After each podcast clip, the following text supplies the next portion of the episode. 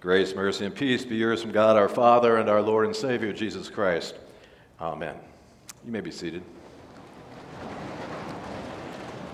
Text for this morning's message is found in the gospel lesson, particularly the last two verses, verses 16 and 17, which read For God so loved the world that he gave his one and only Son, that whoever believes in him shall not perish, but have eternal life. For God did not send his Son into the world to condemn the world, but to save the world through him. That is our text.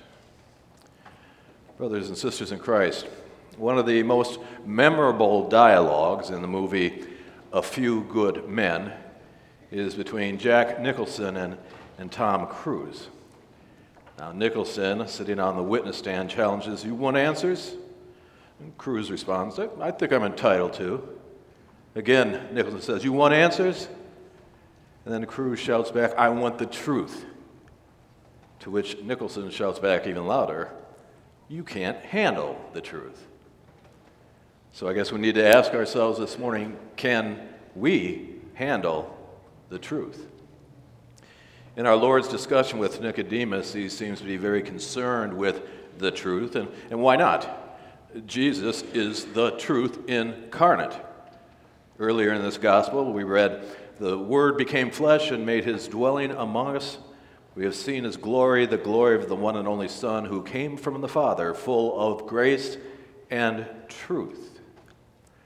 We see a lot of grace and truth in our gospel lesson, especially those last two verses. Again, for God so loved the world that he gave his one and only Son, that whoever believes in him shall not perish but have eternal life. For God did not send his Son into the world to condemn the world, but to save the world through him. And that's the truth. And look how often Jesus appealed to the truth throughout this gospel lesson. In verse 3, Jesus says, Very truly, I tell you, no one can see the kingdom of God unless they are born again. And then again in verse 5, Jesus said, Very truly, I tell you, no one can enter the kingdom of God unless they are born of water and the Spirit.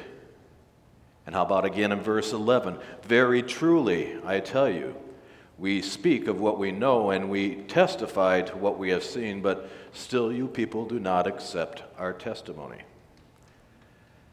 Yes, Jesus is all about the truth. He even said in John 14, 6, I am the way and the truth and the life. No one comes to the Father except through me. Jesus personifies the way and the truth and the life. The way to heaven is not a path like a set of laws, but rather a person. Truth is not some set of propositional statements, but a person. Life is not out there or, or even our own, but a person. When the object of our trust is the person Jesus Christ, then we are indeed on the path in the truth and with real life now and forever. Then we can indeed handle the truth. Yes, Jesus is all about the truth. Jesus said he is the truth, and it's an objective truth. What is true in any matter under consideration. Uh, that is why Jesus referred to himself as the truth. Not a truth, but the truth. In today's postmodern context, this may sound a little too exclusive. Postmodernism has sacrificed objectivity on the altar of relativity. Ironically, Christ's sacrifice on the cross is an example of the altar of objectivity because that sacrifice was for all sins, for all people, for all time. Perhaps we could reference Pontius Pilate's inquisitive question at Jesus' trial what is truth? as one of the earlier examples of postmodernism's challenge. So, what is truth? Does such Palladian pondering suggest that truth is some impersonal and abstract concept to be grasped? Or is it, as John's gospel seems to portray, a personal and concrete reality which actually grasps us? Well, if we're going to be able to handle the truth and, and to be guided by this thing we call the truth, we better know what it is or who it is. It is Jesus. The truth is Jesus. Jesus is the truth. It's that simple and it's that profound. Apostle John has a habit of employing simple words to communicate profound truths. And he, and he often presents them in dichotomous tension. For example, all over his gospel and his epistles, we, we see the tension between light and darkness, life and death, good and evil, truth and, well, the absence of truth. Which leads us to our theme and to Jesus. You see, Jesus is the truth. Truth is not some abstract concept to be cognitively grasped. Truth is Jesus. And He does the grasping, He does the saving. And by God's grace, we can handle that truth. So I guess we don't have to be afraid of the truth. I guess we don't have to be afraid of Jesus because He didn't come to condemn us, He came to save us. Again, verse 17 For God did not send his Son into the world to condemn the world, but to save the world through him. Jesus didn't come to condemn the world because the world was already condemned. It was a done deal. God's law already condemned us, it exposed our deeds of darkness. Our consciences already condemned us, making us feel guilty and afraid. Condemnation was all around us and all in us. It's kind of like what my neighbor told me his weekend plan of getting rid of all the dead plants in his garden. Lacking agrarian and grammarian acumen, I asked, uh, they're not, why? They're not going to get any deader. Maybe the same could be said for God's purpose of sending Jesus into the world. It wasn't to condemn the world, the world wasn't going to get, any deader. So Jesus is sent to save the world. But condemnation was all around us and was all in us. It, it is a road well traveled by you and me, but it is a road that is defined by fear and which is headed away from Jesus. And that's why our text is such a refreshing change from what we're accustomed to by nature. We hear this morning that we don't have to run away from the truth in fear but rather we can run toward the truth in hope because the truth ran toward us in Jesus Christ. And he didn't just run to us, he exchanged himself with us. Now, I referred to in the past the movie Freaky Friday to demonstrate this exchange.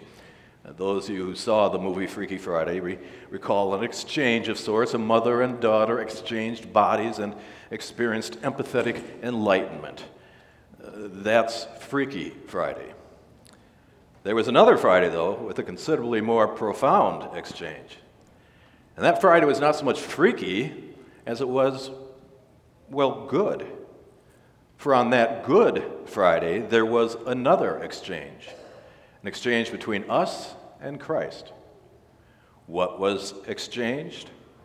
Our condemnation for his innocence, our, our darkness for his light, our evil for his good, our sin for his righteousness, our lies for his truth. Paul wrote in Romans 8 1 There is now no condemnation for those who are in Christ Jesus. Instead of condemning us, God justifies us. he objectively justifies us because he objectively loves us. Oh, God did some condemning now. He condemned our sins in Christ Jesus. Jesus was forsaken for our sins. And now, for the sake of Jesus, whom God the Father loves very much, God the Father accepts us. That is truth. And now we live by that truth as we live in that truth. It's all about the truth. It's all about Christ. The truth is all about Christ. Christ is all about the truth. Christ is the truth. He is the man and he has the plan. And the same man and the same plan that saved us is the same man and the same plan that guides us. So if you are looking for the truth, don't start with yourself and strive for some sort of perfection. That is an anthropocentric thrust, which entails whipping oneself into a frenzy of self affirmation and which has failure written all over it. Rather, start with Christ. And for that matter, end with Christ. See, it's not so much how we get there as it is how Christ gets here. That is a Christocentric thrust. Trust that thrust. Handle that truth. And Christ gets here through his word. Christ is the truth, he is the incarnate word. The Holy Scripture is the truth, it is the inscribed word.